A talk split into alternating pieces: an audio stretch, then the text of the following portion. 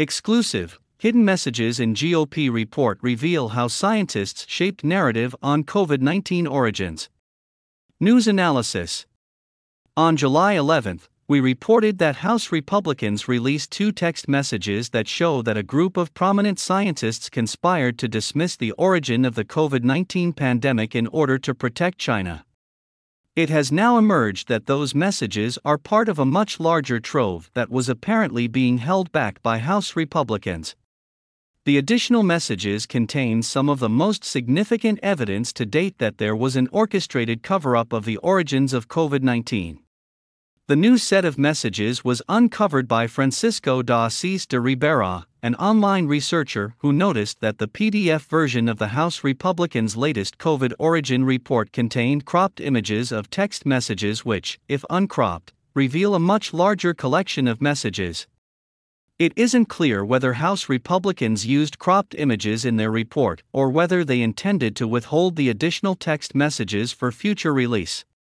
The text messages are from a Slack group consisting of the authors of the Proximal Origin paper, which was commissioned by then National Institute of Allergy and Infectious Diseases Director Anthony Fauci, became one of the most cited science papers of all time and was used by Fauci and the media as proof that the COVID 19 virus came from nature. The newly uncovered set of text messages are from February 2 and February 6, 2020. Notably, this was after a teleconference initiated by Fauci on February 1, which had the ostensible purpose of developing a plan to counter the lab leak theory and promote the natural origin narrative. The new messages reveal sharp inconsistencies between the public and private views of the Proximal Origins authors on COVID 19's emergence. In Proximal Origin, the authors declared that SARS CoV 2 is not a laboratory construct or a purposefully manipulated virus, and that no laboratory based scenario is plausible. However, in their private Slack group, the authors acknowledged that the virus likely came out of a lab. The main issue is that accidental escape is in fact highly likely, it's not some fringe theory, lead author Kristian Andersen of the Scripps Institute wrote in a message to his fellow authors. In reference to gain of function research activities at the Wuhan Institute of Virology, Mr. Andersen wrote in the private chat group that for the SARS GOF studies, they created a reverse genetics system for their bat virus on a whim. That statement is in direct contradiction to claims made in Proximal Origin, in which the authors claim that since COVID 19 didn't contain the backbone of any previously published virus, it couldn't have come out of a lab.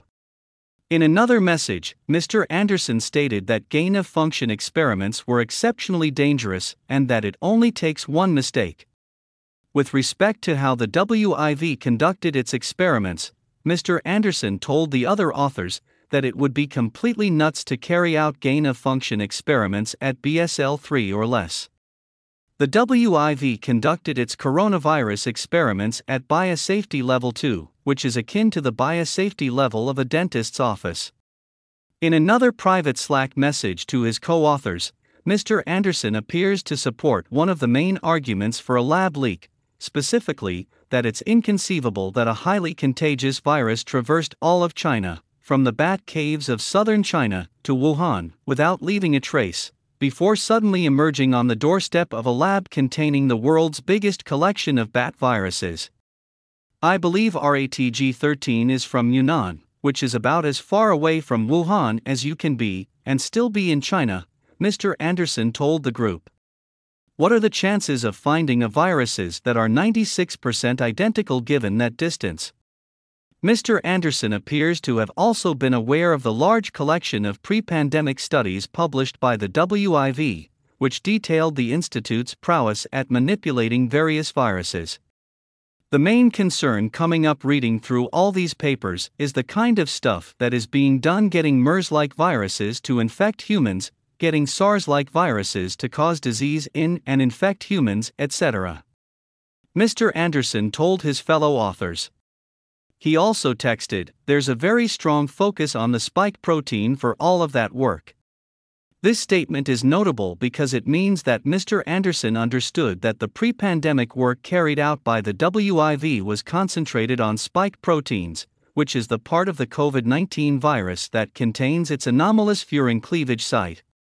No such site has ever been observed in naturally occurring viruses of this kind. In fact, Mr. Andersen pointed out this exact anomaly to Fauci in a January 31, 2020 email.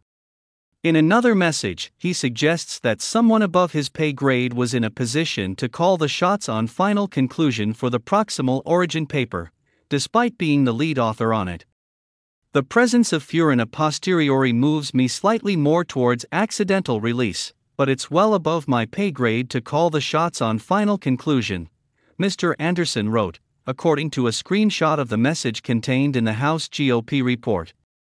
Mr. Andersen's co author, Mr. Robert Garry of Tulane University, in reference to the highly unusual furin cleavage site, wrote that it was relatively easy to drop 12 bases in. In layman's terms, dropping bases in means inserting genetic material into a virus. The 12 bases mentioned by Mr. Garry refer to the insertion of a furin cleavage site, thereby creating the feature of the virus that causes COVID 19 to be so virulent. Mr. Garry went on to say that this makes me think the cell culture passage scenario is possible slash probably. Cell culture passage is part of the process of manipulating viruses in laboratories. Another co author, Andrew Rambaut of the University of Edinburgh, also weighed in, stating that COVID easily could have leaked out of a lab and that the group should therefore limit dissemination of its findings. Mr. Rambaut agreed that the correlation of the virus features and the WIV's activities smells really fishy, but admonished the group to get away from all the strange coincidence stuff.